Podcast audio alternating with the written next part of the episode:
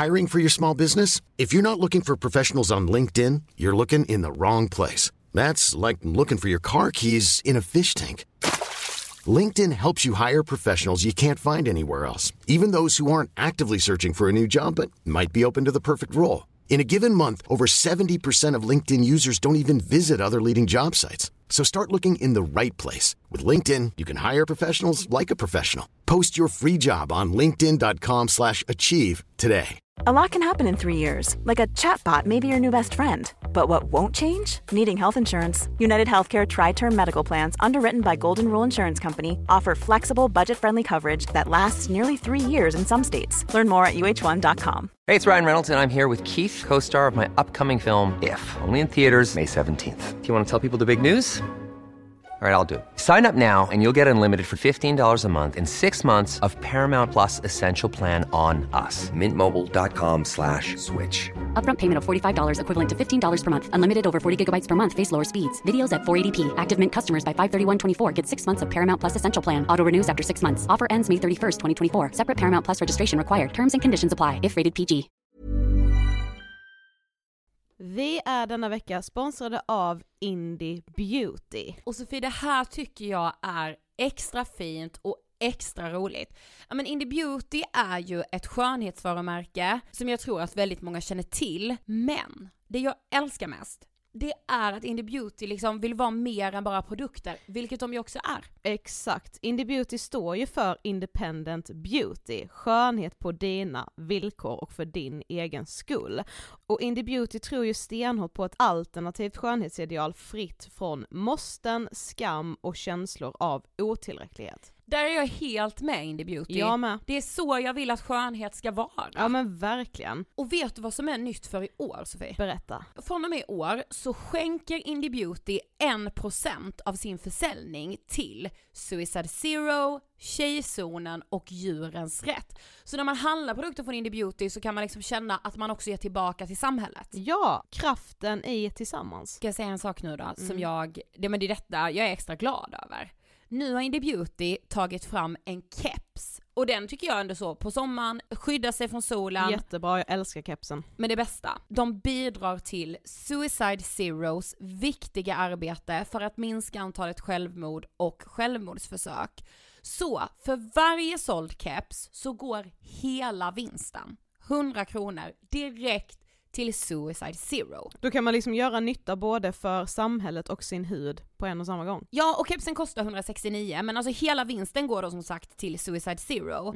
Så om man vill göra skillnad när man är där ute i solen, nu när den börjar titta fram, då ska man välja den här kepsen. Den säljs exklusivt på indiebeauty.se och på Apotea. Tillsammans kan vi skapa en ljusare framtid. Vi ses med kepsarna på! Tack Indie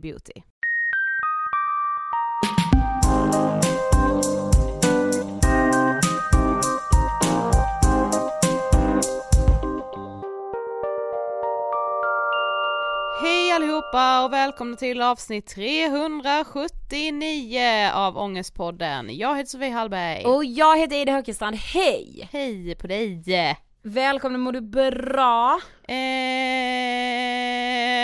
ja, jo. Ja. Eller så, du vet, överlag bra. Hade jag fått så en enkät idag, där jag skulle skriva i vad jag var på en skala idag, det hade nog varit en tvåa. Same! Jag är stressad, jag har liksom så, min hjärna är inte avstängd, jag sitter här med en Nocco, ej spons, eh, och ehm, försöker vakna till liv. Alltså du vet när man är så, varför somnar jag inte före Jag är liksom tre? denna, du vet när man bara daskar på kinderna bara hallå, Oj, oj, oj, hallå, ja, hallå. ja, ja, ja, ja, ja. Och även fast man har sovit liksom, jag har sovit i helgen och jag har tagit det lugnt så är jag ändå, det är som att jag liksom har vilat typ för mycket. Alltså jag har en historia jag verkligen vill berätta i podden. Jaha. Alltså jag... Om när du och Emil var på AGS. Nej, inte den, den har vi hört. Det här är en annan, och detta är också så, alltså det här är också så att vara privilegierad och liksom jävla dumhuvud. Den kommer här. Jag kom på nämligen att jag inte hade eh, berättat här i podden, that's why. Ja. I början av det här året, eh, jag är liksom uppe i varv, jag är så här, jag har precis lyssnat på en dokumentär om eh, våld, alltså hur liksom eh, ja men så här hur eh, våld med skjutvapen blir allt vanligare, hur det ökar, hur det liksom jag tror det hade varit precis den här sprängningen i Göteborg av ett liksom bostadshus. Det var en Ja. man som, ja men han hade väl egentligen fallit mellan stolarna men han, den här enorma explosionen i Göteborg, det här kan ju vara höstas inser jag ju nu också. Hur som haver, jag är liksom inne i det, jag har följt mycket liksom våldssaker. Eh, och tydligen blivit väldigt, väldigt påverkad. Klock, det är här en torsdagkväll. Klockan Ja, är nu vet väl... jag åt vad det verkar. Klockan är väl omkring, vad är den? Den är väl så här 11 på kvällen. Jag ställer mig vid mitt fönster, jag har liksom fönster ut mot en liten dunge kan man säga, en liten skogsglänta typ. Alltså Ja. kind of. Eh, För att vara Stockholms innerstad så är det ju det. Så är det skog absolut. inte heller så innerstad men ja. Nej. eh, ser en låda utanför mitt fönster. Nej men Sofie, alltså det är en fucking metalllåda. Ja. Jag får sån, alltså jag, jag blir förlamad av rädsla. För jag vet att det här är en bomb. Detta har jag sett innan. Det här har jag sett i Wallander och Beck och fan och hans moster kan jag säga. Faktiskt, alltså bara för att så lite vara på din sida i detta, det är ju inte bara att man har sett det i fiction så att säga, Nej. utan man har ju också hört då om bombningar. Jag börjar googla bomb. Det är metalllåda ofta. Ja, precis. Eh, och jag är såhär, du vet jag kan inte ens ringa mina föräldrar. För att jag bara, vad ska jag säga? Och så är jag såhär, alltså så, jag väntar, jag bara vänta, piper det? För jag tänker såhär, di, di, di, att det ska börja räkna ner så, nej nej nej nej nej. Det piper inte. Eh, vad jag kan höra då alltså, den här står alltså under fönstret. Mm. Jag inser ju att det här, det här går inte. Det här går inte. Jag, jag måste gå ut liksom. Så ut i sa- Ska nattsärk. du då så, vad ska du göra med bomben? Ja men jag vet Alltså, inte, ut i nattsärk, alltså som att jag har det, ut i pyjamas och en liten så. Du har så pyjamas som är liksom juledition Ja, ja pyjamasbyxa jag typ. med så tomtenissar på. Ja och ett par så små liksom hopp-in-skor. Eh, går ut på baksidan då, för där är en dörr som jag kan öppna. Mm. Kikar ut, jag bara, det är verkligen en bomb. Alltså det är verkligen det. På samma Och du våningsplan. vet att den här lådan är ny där, den har inte 100%. varit där innan. 100% är den ny! Ja.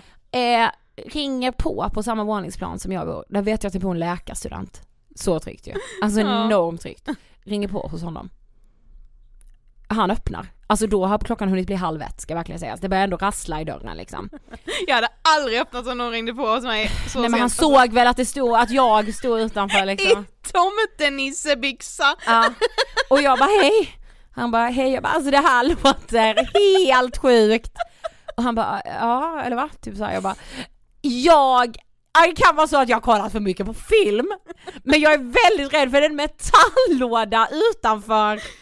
Och han bara så men okej, typ han bara men jag hänger med dig ut. Alltså fattar du vilken jävla eldsjäl? Ja. Han hänger med mig ut och han är med så han bara vad fan är det där? Han går fram mot den här lådan Sofie. Ja, jag ser framför mig, det, det kommer ju, alltså vad ska jag göra? ja. Nej då visade jag alltså sig att den här lådan, det är en låda Anticimex ställer ut för att fånga råttor. Men det står inte Anticimex på lådan. Jo, när man är väldigt nära gjorde Ja, det där. För mm. han bara oh my god, så det är råttgift typ. Ja. Åh gud! Och då är klockan liksom så halv ett, kvart i ett.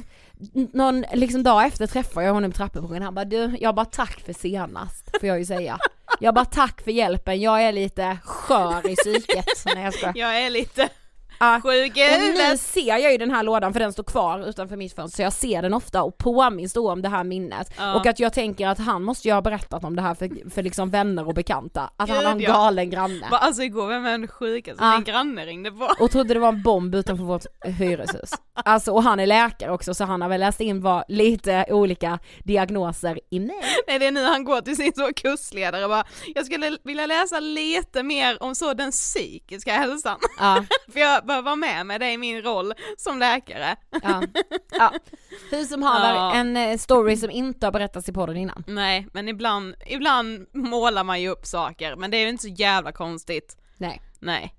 Vi har denna veckan ett betalt samarbete med fackförbundet Vision. Våra kära vänner och fackförbundet Vision har gjort en rapport som heter Ska vi hålla budget eller följa lagen? Där man har undersökt arbetssituationen alltså av medlemmar inom socialt arbete.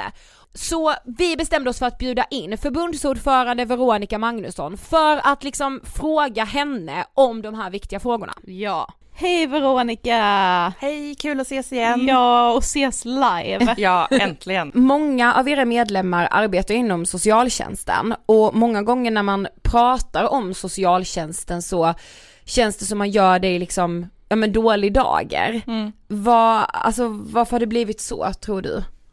Men för det första så är ju socialtjänsten något väldigt fint som vi har kommit på gemensamt att vi ska ha i samhället, att mm. man ska få stöd när man behöver det. Och vi vet också att våra medlemmar som jobbar inom socialt arbete som socialsekreterare, kuratorer eller på HVB-hem eller vad det nu kan vara, är stolta över sina jobb. De tycker mm. att det är meningsfullt, man har valt de här jobben och man har utbildat sig för att man vill göra en insats. Men sen brister förutsättningarna. Eh, så de känner sig också ofta frustrerade över att man inte har tillräckligt bra förutsättningar att göra sitt jobb.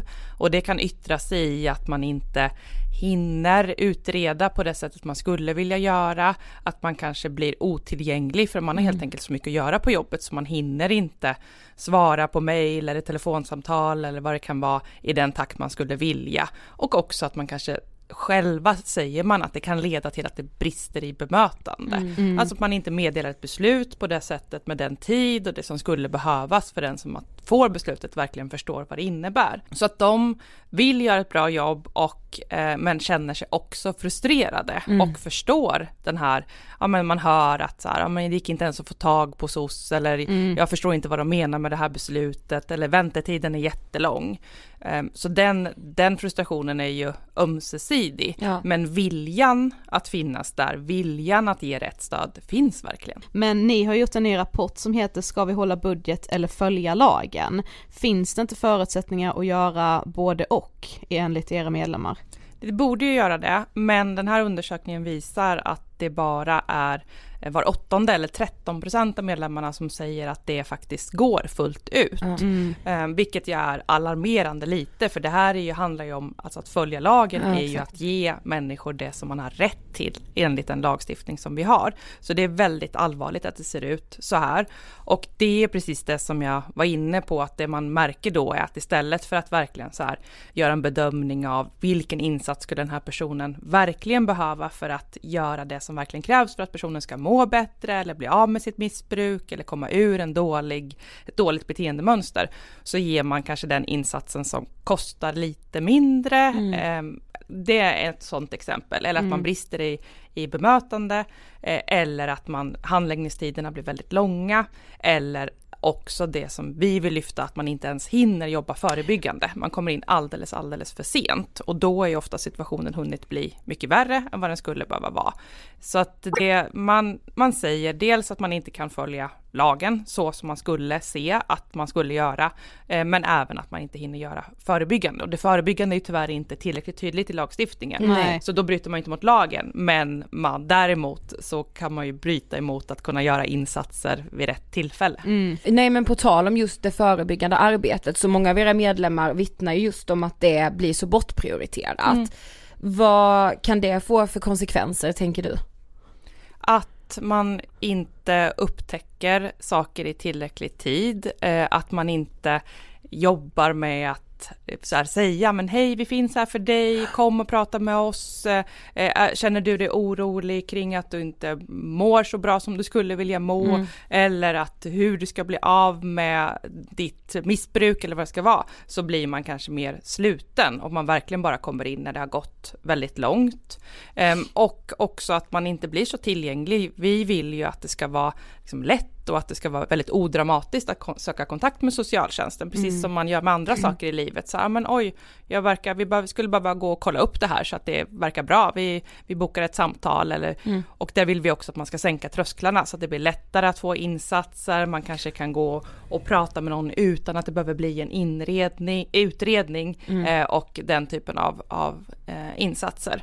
Så att, och, och det gör ju att man skjuter liksom både mänskligt lidande och kostnader framför sig. Ja. Exakt. Jag tänker med att den här liksom negativa bilden som of- ofta uppstår gör att man kanske drar sig väldigt länge från att faktiskt söka hjälp. Mm. För att man tänker att så, det är ingen idé för Ja, jag får exakt. ändå ingen hjälp för socialtjänsten hinner ändå inte liksom.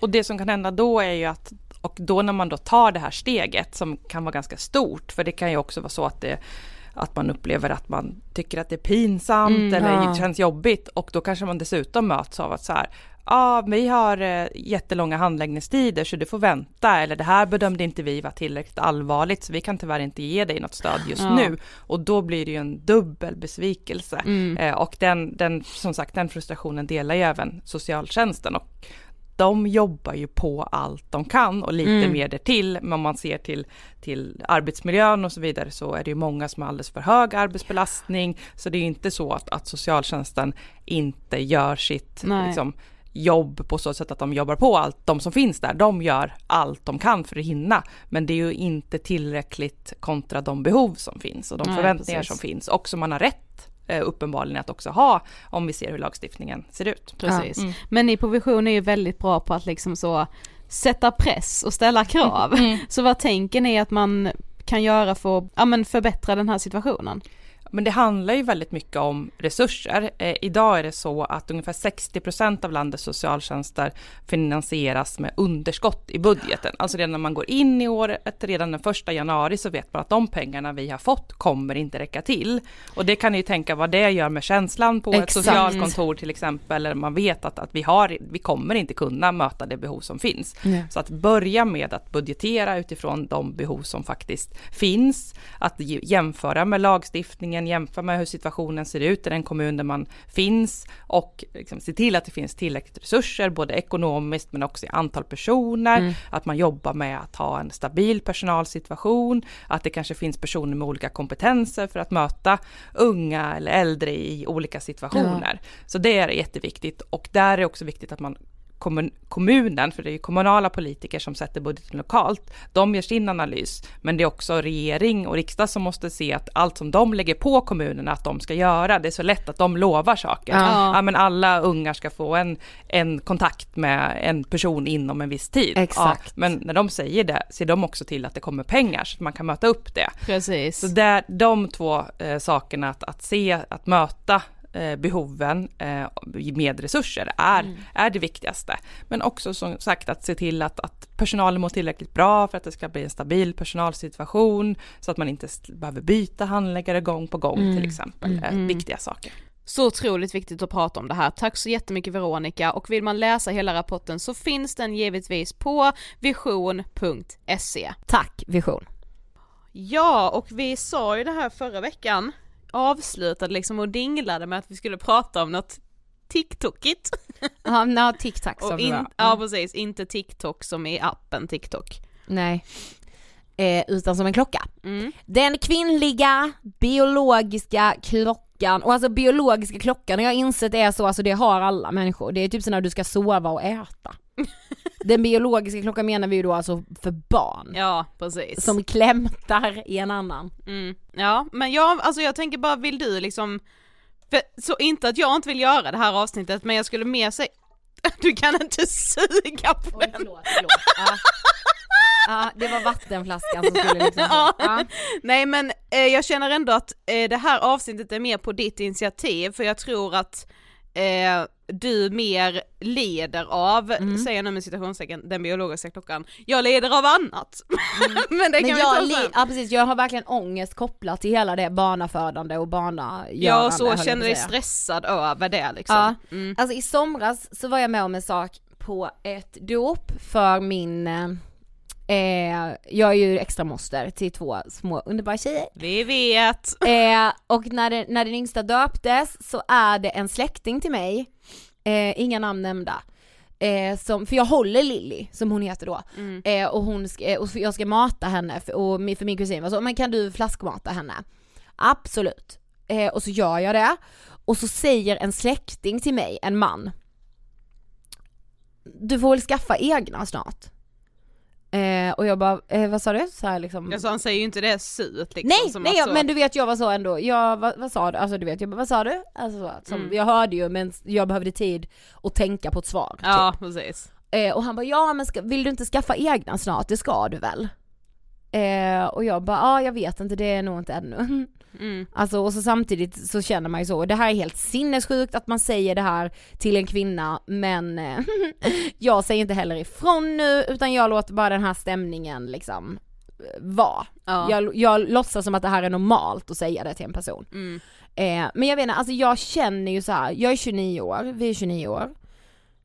Jag är så fucking stressad. Jo men vad är det du är stressad över? över att jag inte vill ha barn och Mm. över att tänk så känner jag aldrig att jag vill det.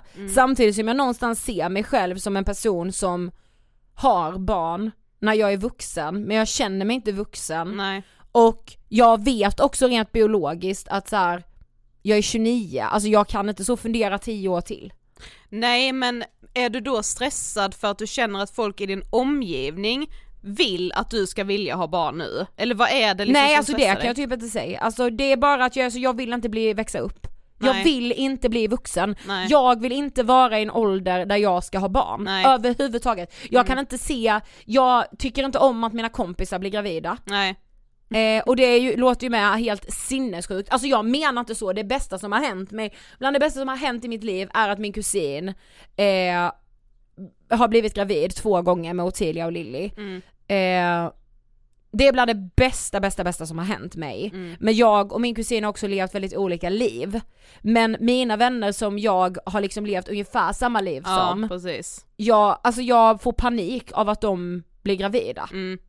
Ja, jag tror med liksom, för jag har med funderat på det här ifall det, det har någonting med liksom den här eh, nostalgiska ådran Mm. som man ju har, eller som vi har, som vi har pratat mycket om i podden. Ja men så här i att inte vilja, alltså det känns så himla mycket som att man lägger så mycket bakom sig när man då går in i den här fasen i att bli förälder. Och exakt. det är ju det jag också kan känna stress över då när folk runt omkring en som är i samma ålder som man själv går in i den nya, nya fasen. Jag hatar nya faser, alltså Jag det är med, så jag obehagligt tycker Jag jag.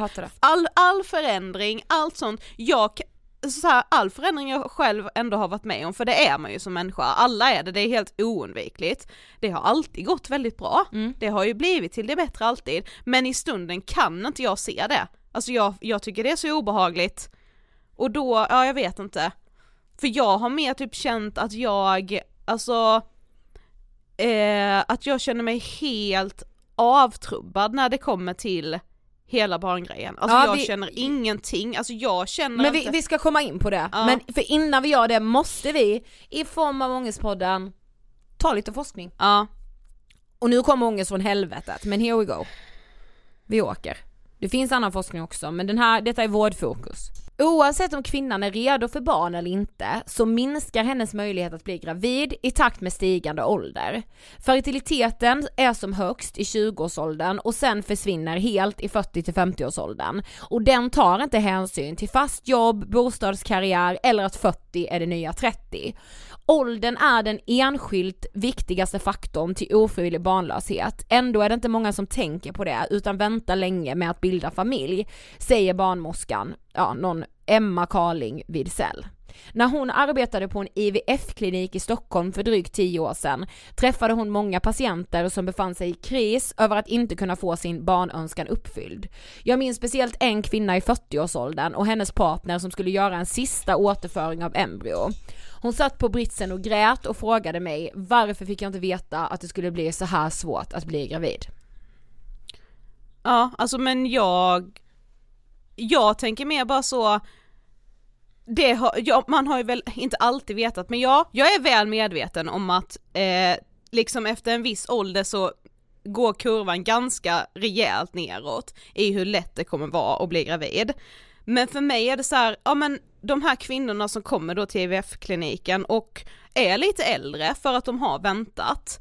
Det finns väl en anledning till varför Jag de har vet, väntat. jag vet. Varför i hel... alltså så här, jag, nej alltså jag, eh, jag, jag fattar ju att man som eh, barnmorska eller rent så forskningsmässigt och biologiskt, det är klart att man ska få veta att eh, eh, chanserna minskar, men i, i paritet till vad? Att man ska då stressa mot äh, träffa någon som, ja men det kan nog bli en bra pappa till mm. mina, eh, till barn då, för barn måste jag skaffa nu. Eh, jag får sidosätta min karriär lite grann för jag måste skynda mig med att skaffa barn nu för att det, alltså, chansen minskar så himla mycket. Alltså jag är mer såhär då, Alltså om jag inte kan få barn när jag är lite äldre, alltså det får vara så då. Mm. Sen kanske det är jättelätt för mig att säga för jag har aldrig längtat speciellt mycket efter Nej. barn. Så jag förstår ju om det är annorlunda om man har en väldigt stark barnlängtan och samtidigt kanske inte känner att man är redo just nu. Jag, det kanske kommer för mig, jag har inte den barnlängtan. Nej men det är det, alltså jag är så, vill jag ha barn? Jag tror det. Alltså det är liksom inte, det är ingenting i mig så, vill jag ha barn nu? Absolut, under inga omständigheter, nej. Nej. Alltså där är liksom jag. Mm. Och att så här, det är typ det som stressar mig också, att så här, vill jag ha barn? Jag vet inte. Mm. Varför vet jag inte det? Nej. Men, men du var mm. inne på det nu att så här, du har aldrig haft en längtan. Du vet såhär när vissa är så, jag velat ha barn sedan jag var 12. Nej! Alltså inget i mig kan relatera. Inte mig heller, inte jag heller, absolut ingenting. Och så alltså, när jag har fått frågan liksom, så är det så bara, men vill du ha barn? Eh, och då är jag så bara, ja alltså jag kommer ihåg liksom när jag fick den frågan eh, av en som jag dejtade, så var det så, ja men vill du ha barn?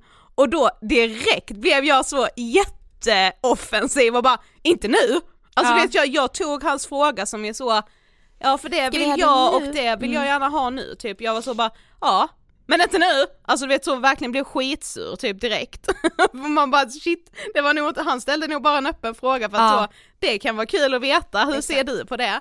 Eh, men jag tror bara att jag mer eh, jag vet inte, jag, jag ställde det så mycket högre att eh, få liksom känna att jag typ och jag menar verkligen inte att så, folk som skaffar barn tidigt kan inte vara askära i sin partner och ha självutvecklat och ha fått liksom leva ut sina drömmar, för det kan man göra också. Men för mig är det så mycket viktigare att den jag skaffar barn med är en människa som jag vill som jag verkligen vill leva med. Och det, det är så mycket viktigare för mig att Hey, it's Danny Pellegrino from Everything Iconic. Ready to upgrade your style game without blowing your budget? Check out Quince. They've got all the good stuff, shirts and polos, activewear and fine leather goods, all at 50 to 80% less than other high-end brands. And the best part? They're all about safe, ethical and responsible manufacturing. Get that luxury vibe without the luxury price tag. Hit up quince.com slash upgrade for free shipping and 365 day returns on your next order. That's quince.com slash upgrade.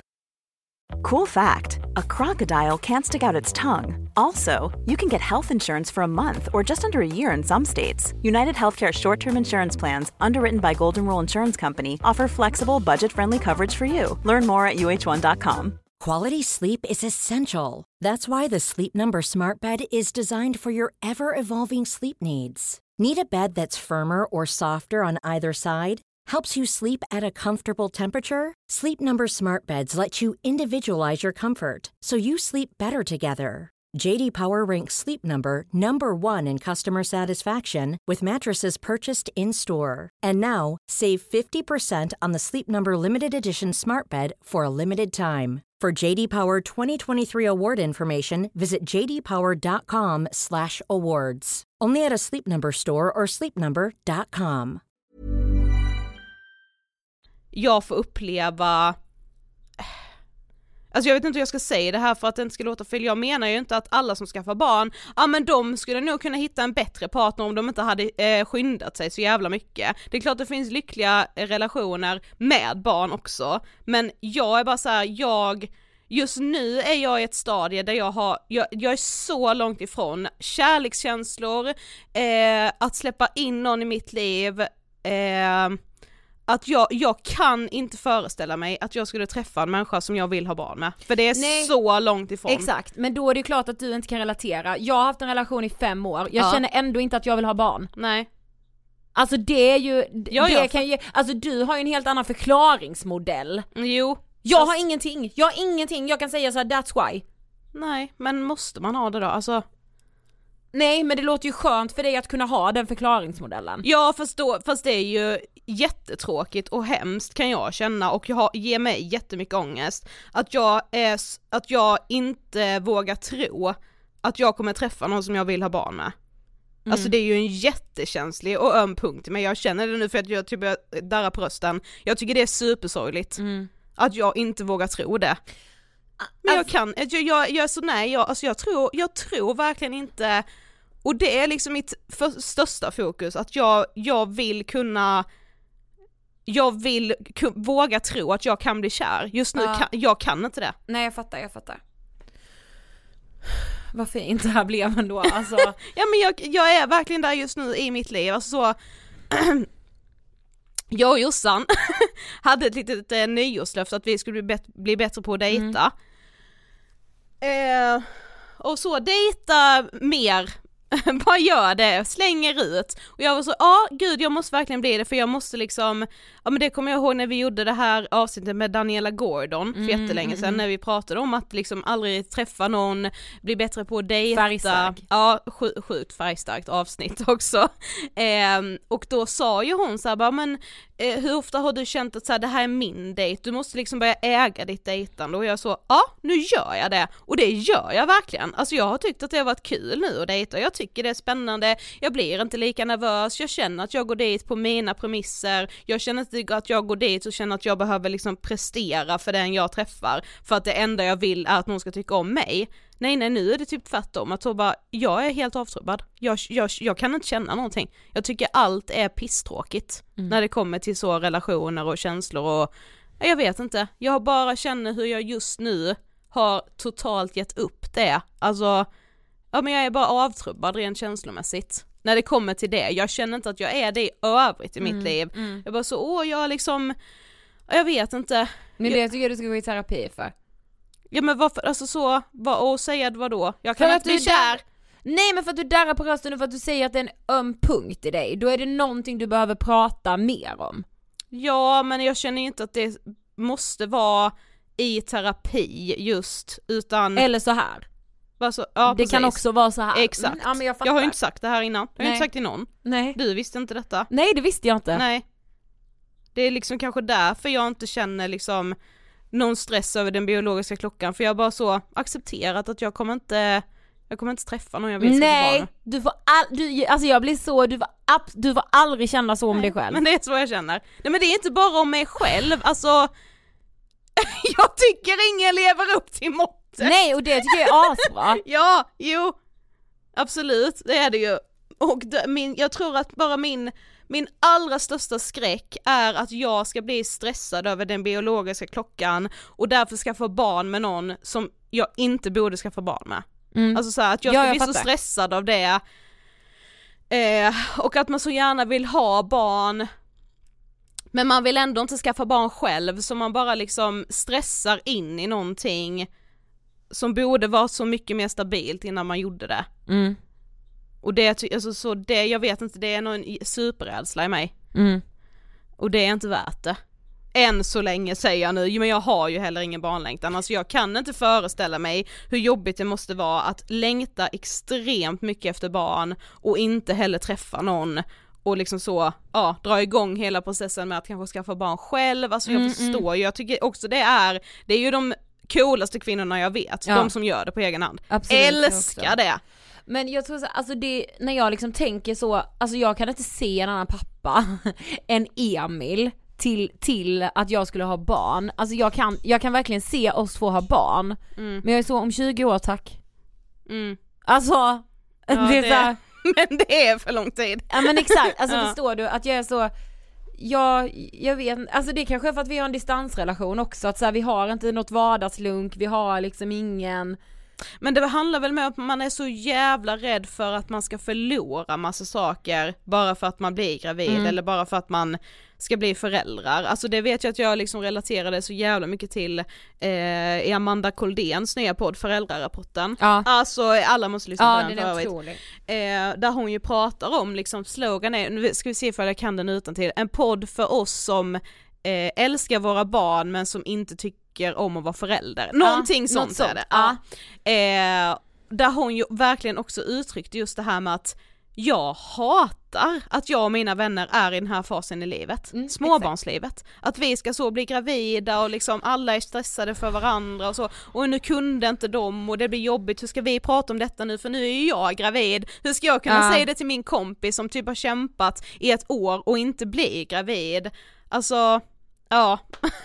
Men ja, jag läste att medelåldern i Sverige är 29 för att bli eh, mamma. Det är nu det är nu. Men du vet såhär, alltså jag kan ju känna att så, jag tycker att det är coolt med kvinnor som kan så, jag vill inte ha barn. Mm. Och så bara står de, så bara står de för det, är i det, jag kan tycka att det är så coolt. Mm. För att jag själv, alltså jag kan absolut inte det.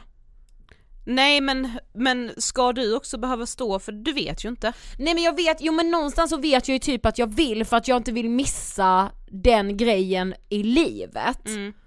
Eh, alltså jag vill verkligen uppleva att vara mamma. Ja. Men jag vill verkligen inte göra det nu. Nej men... Men tänk så känner jag som fem år också, alltså fattar du? Jo men tänk, men man kan ju inte Åh, hålla på och tänka så mycket tänk om, tänk om. Alltså tänk vet- om jag... Alltså det känns som så här, alltså att vara så, nej men jag har ingen barnlängtan, jag har ingenting, alltså jag tycker inte så, jag bryr mig inte om gulliga barnkläder typ. Alltså, Äh, där är jag. jag tycker att det är coolt, alltså för mig blir det så jävla, buhu jävla offer, vadå? Alltså gör det inte till jävla offer för du Det gör jag ångest. inte. Nej men att jag gör mig själv till ett jävla offer, Ja, ja, mm. och du kan ju tänka det om mig, men buhu ditt jävla offer. Alltså så här, gör inte dig själv till ett offer för din biologiska klocka klämtar. Alltså fattar du vad jag menar? Ja, Alltså jo. du kan ju mer vara cool, det här är ju en tönt som sitter mitt emot dig. Varför Som är så, det? "Äh, jag vet inte, jag vill vara mamma men inte nu. Bara, nej men du kan inte välja! Det är det att du ska fatta. Ja, jo. Ah! Ja för det kan jag ju känna lite så, varför måste man alltid göra hela barnfrågan till ett val? Alltså så, ska du inte skaffa barn snart, som ju många, också män, Nej, tar sig rätten att säga till kvinnor. Alltså, Alltså, är det inte män, dags snart, eller ska inte ni skaffa snart, eller ska inte bästa du? fråga. Ja. Man bara, du läs en fucking bok eller någonting, alltså Ja, gå. men ska jag också, tjejer säger ju det till tjejer också. Ja, jag har inte, ja jag vet, alltså men tjejer har inte sagt det till mig lika mycket måste jag säga sen jag liksom blev typ så 27 Fertil! plus. Nej, nej. 27 plus, alltså man Ja. sa alltså så, Nej. innan var det så den här galningen får fan inte ha en unge, sätta Ja. en unge till. Nej men eh, att det ska vara ett val i antingen att man ställer frågan så, eller just valet är så, eh, vill ni ha barn? Jag gillar ju den frågan mer än att ta för givet att någon vill ha det. Men om man är så bara, vi får se. Alltså kan man inte Så bara få se Kan- lite ja. kring just barn? Men det ska vara, det ska vara liksom, det är det största ställningstagandet man kan göra i livet. Framförallt då kanske som kvinna. Och att Eftersom vi... nu har jag bestämt mig! Ja, va, vill du ha barn någon gång? Ja, alltså så det är liksom lite tabu att säga jag vet inte. Nej. För att då, du vet inte! Det är det bästa ja men då är det som att man inte vill tillräckligt mycket sen då man blir gravid. Men också så kvinnor är så jävla fult, att så här, jag fattar hela att så här, ja men alla som är så, men du fattar ingenting för du har få, fått barn, du har aldrig känt en kärlek än, bla bla bla bla. Det Mm. här är liksom det, det det här livet handlar om. Nej mitt liv kan handla om karriär. Ja, Kan mitt liv handla om det? ja, Nej det kan typ inte det som kvinna. nej. Nej men, Men precis. kan du, alltså kan du tänka så här, tänk så vill jag ha barn, tänk så kan jag inte få barn. För det vet ju vi, det får vi ju jättemycket mail Mm. och meddelanden om, just att inte kunna få barn Mm. när man vill Mm. liksom. Ehm, ja det är liksom mer svårt att svara på när jag verkligen inte känner någon barnlängtan men alltså jag, jag kan ju förstå hela ångesten i att eh, säga att man är liksom, har många vänner och att alla runt omkring en blir gravida. Eh, och så försöker man och det går inte, sen har man någon kompis som bara jag råkar bli gravid vid första ligget. Ja. Alltså så, jag förstår ju att det kan bli skavigheter i vänskaper. För att man blir liksom, ja men avundsjuk och att det blir en stor sorg i en själv och att behöva acceptera kanske att man inte kan bli gravid. Ja faktiskt. Mm. Eh, för att alltså vissa kan ju ha väldigt svårt för det men vissa kan ju faktiskt inte alls. Nej men och där är väl med en stor anledning till att man inte frågar folk, för Ja. att så här, man har väl ingen aning, alltså Nej, va? ni vet ju inte hur mycket de försöker. Nej. Ehm, men och det, det förstår jag måste vara fruktansvärt jobbigt.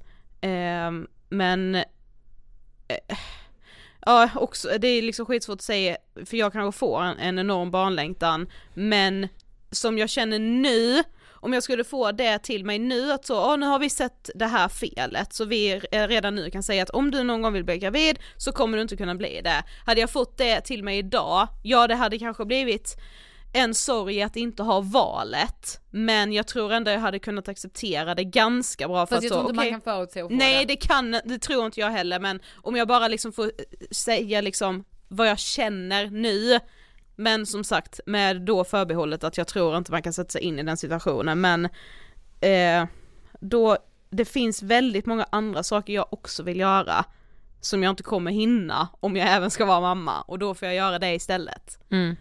Eh, men ja, som sagt det går inte att svara på den frågan nu. Nej. Eller vad tänker du?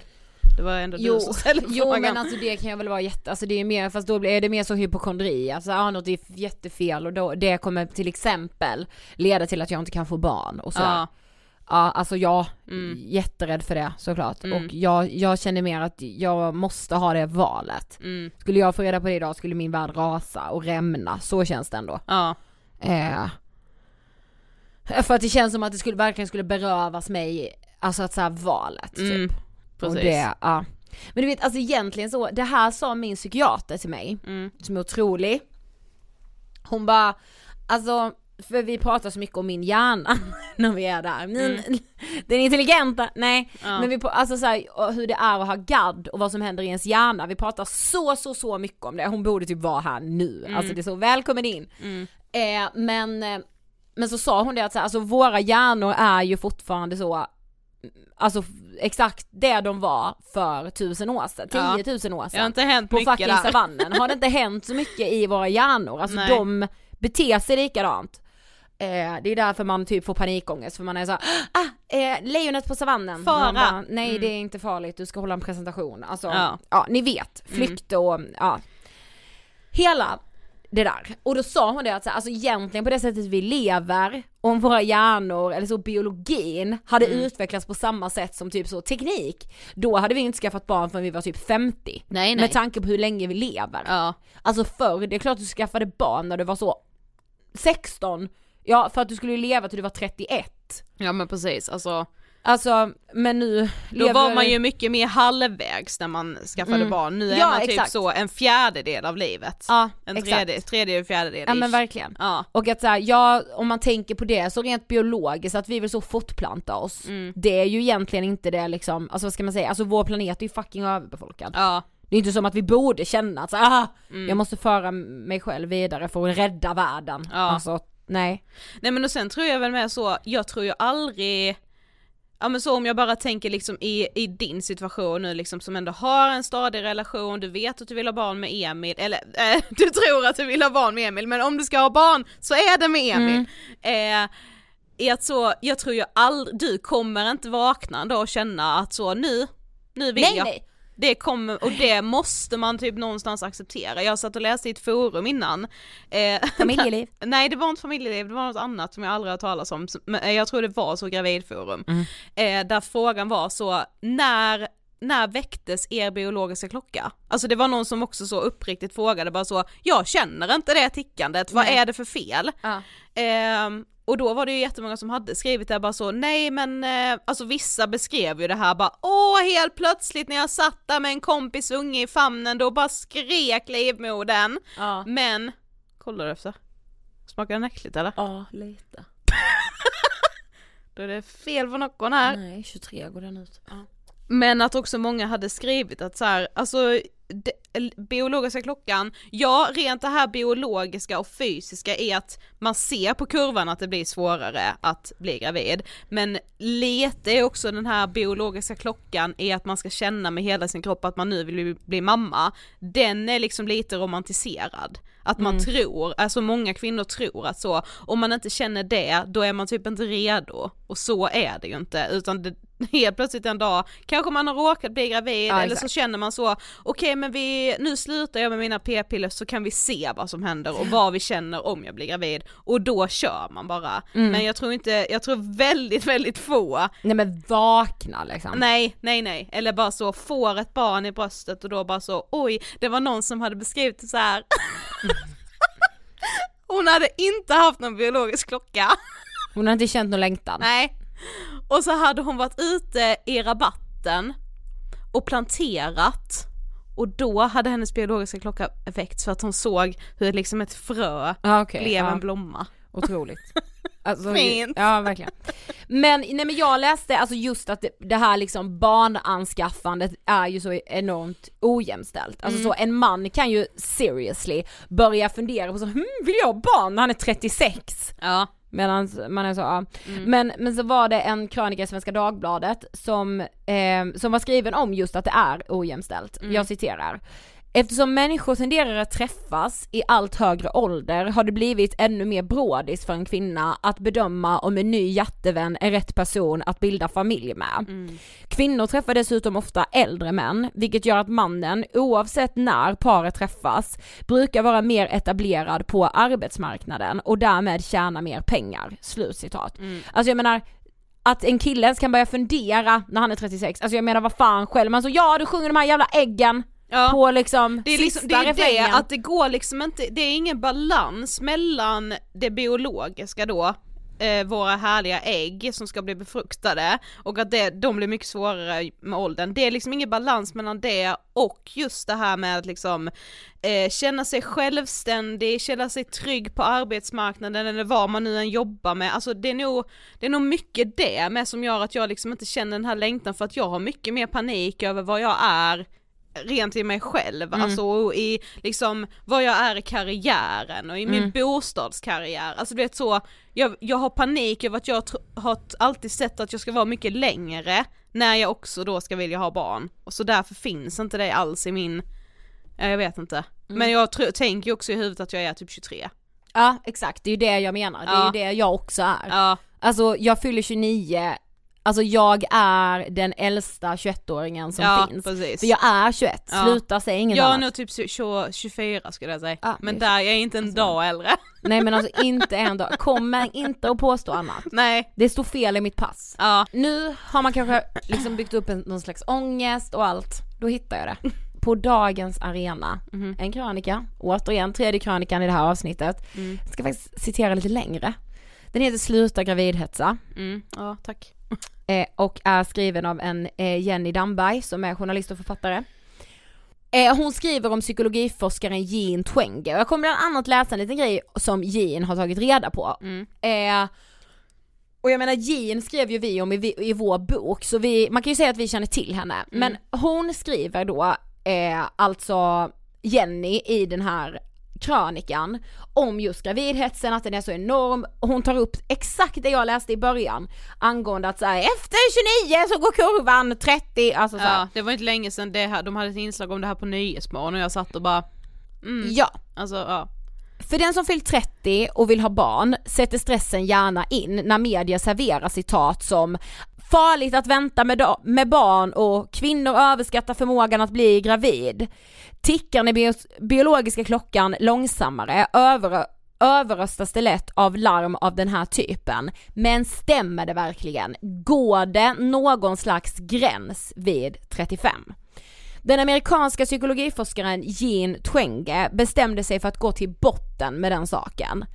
Frånskild, barnlös och över 30 våndades hon över etablerade påståenden som att en av tre kvinnor mellan 35 och 39 inte blir gravida efter ett års försök och att för kvinnor i den sena 30-årsåldern är risken att inte få några barn alls 30%. Det visade sig att den första flitigt citerade siffran kom från en artikel publicerad år 2004 i den vetenskapliga tidskriften Human Reproduction. Men Rönen var inte baserade på data från 2000-talet eller ens 1900-talet utan på franska födelsedata från perioden 1670 Kan det till vara? 1830. Det vill säga innan elektricitet, modern sjukvård eller en livsmedelssäkerhet ens i närheten av dagens. Även risken att förbli barnlös var beräknad på historiska befolkningsdata. Förvånansvärt få väldesignade studier av kvinnors ålder och naturlig fertilitet har genomförts på kvinnor födda på 1900-talet, skriver Twenge i handboken The Impatient Women's Guide to Getting Pregnant. De som finns ger en betydligt mer positiv bild. En av dem, genomförd av David Dunson, nu verksam vid Duke University, visade att vid sex, åtminstone två gånger i veckan, blev 82% av 35-39-åriga kvinnor gravida inom ett år. Mm. För 27-34-åringar var motsvarande siffra 86%. Särskilt markant var alltså inte gränsen. En annan studie baserad på 2820 danska kvinnor visade att om de hade sex i samband med ägglossning så blev 78% av 35 till 40-åringarna gravida inom ett år i jämförelse med 84% av 20 till 34-åringarna. Bland de kvinnor som redan hade åtminstone ett barn och försökte få fler som 38 eller 39-åringar blev 80% gravida inom ett halvår enligt ytterligare en aktuell amerikansk studie. Ja, alltså vi snackar Forskning, liksom forskning, forskning. Ja, det är liksom inte så, det är lätt att tro att så, ja men efter 30 då liksom, då dalar det på ett helt sinnessjukt sätt så då är det liksom, och då är vi nere på så låga, låga procenter som blir gravida och så är det ju inte. Nej och hon Twenge sa också det att så här, fertilitetsexperterna deras bild färgas ju av att de kvinnor de möter i sitt jobb, Ja. det är ju kvinnorna som har svårt att bli gravida. Ja. Och därför har de liksom kvar bilden Då tänker som de den att det är för att de är gamla. Exakt. Ja, eller äldre ska sägas, Exakt. inte gamla. Nej, alltså jag tänker bara, min mamma var ju äldre. Mamma med 35. Ja, 36 och 41 var min mamma. Alltså Så jag, det kanske info. också är lite därför som jag inte känner mig så stressad. Lugnande info från Ångestpodden. Ja. Alltså jag minns när vi skrev bok och en rubrik var lugnande livsråd från tjejerna bakom Ångestpodden. Eller något sånt. ja, herregud. Alltså hur fint att få sluta med den här fina fina forskningen. Ja, Förlåt vi hamnade verkligen på platser idag. Alltså vi Ja. hamnade på platser i oss själva. ja, lite så mörker. Tårar nästan. Ja, Alltså det här är ju att göra Ångestpodden. ja Fan verkligen. gåshud. Ja, hoppas att någon kunde relatera antingen till dig eller till mig. Ja det här är alltså inga svar i vanlig ordning. Nej absolut inte, sitter inte på några svar alls. Nej. Jag bara gräver och gräver där jag står. Gräver där vi står! Ja, vi gillar att göra det. Kan ni snälla prenumerera i den podcastappen som ni lyssnar på Ångestpodden i. Tryck på prenumerera på Ångestpodden, det betyder mycket mer än vad ni tror för oss och vi blir jättetacksamma om ni gör det. Ja, lämna gärna en liten kommentar på iTunes, en liten så recension. Det är alltid kul att läsa. Det är jättekul. Okej, ha det så bra så hörs vi som vanligt nästa torsdag. Vad heter vi på Instagram? Där heter vi Angestpodden. Just det, in och följ eller? Yes. Okej, då hörs vi nästa vecka. Hej då! Hej!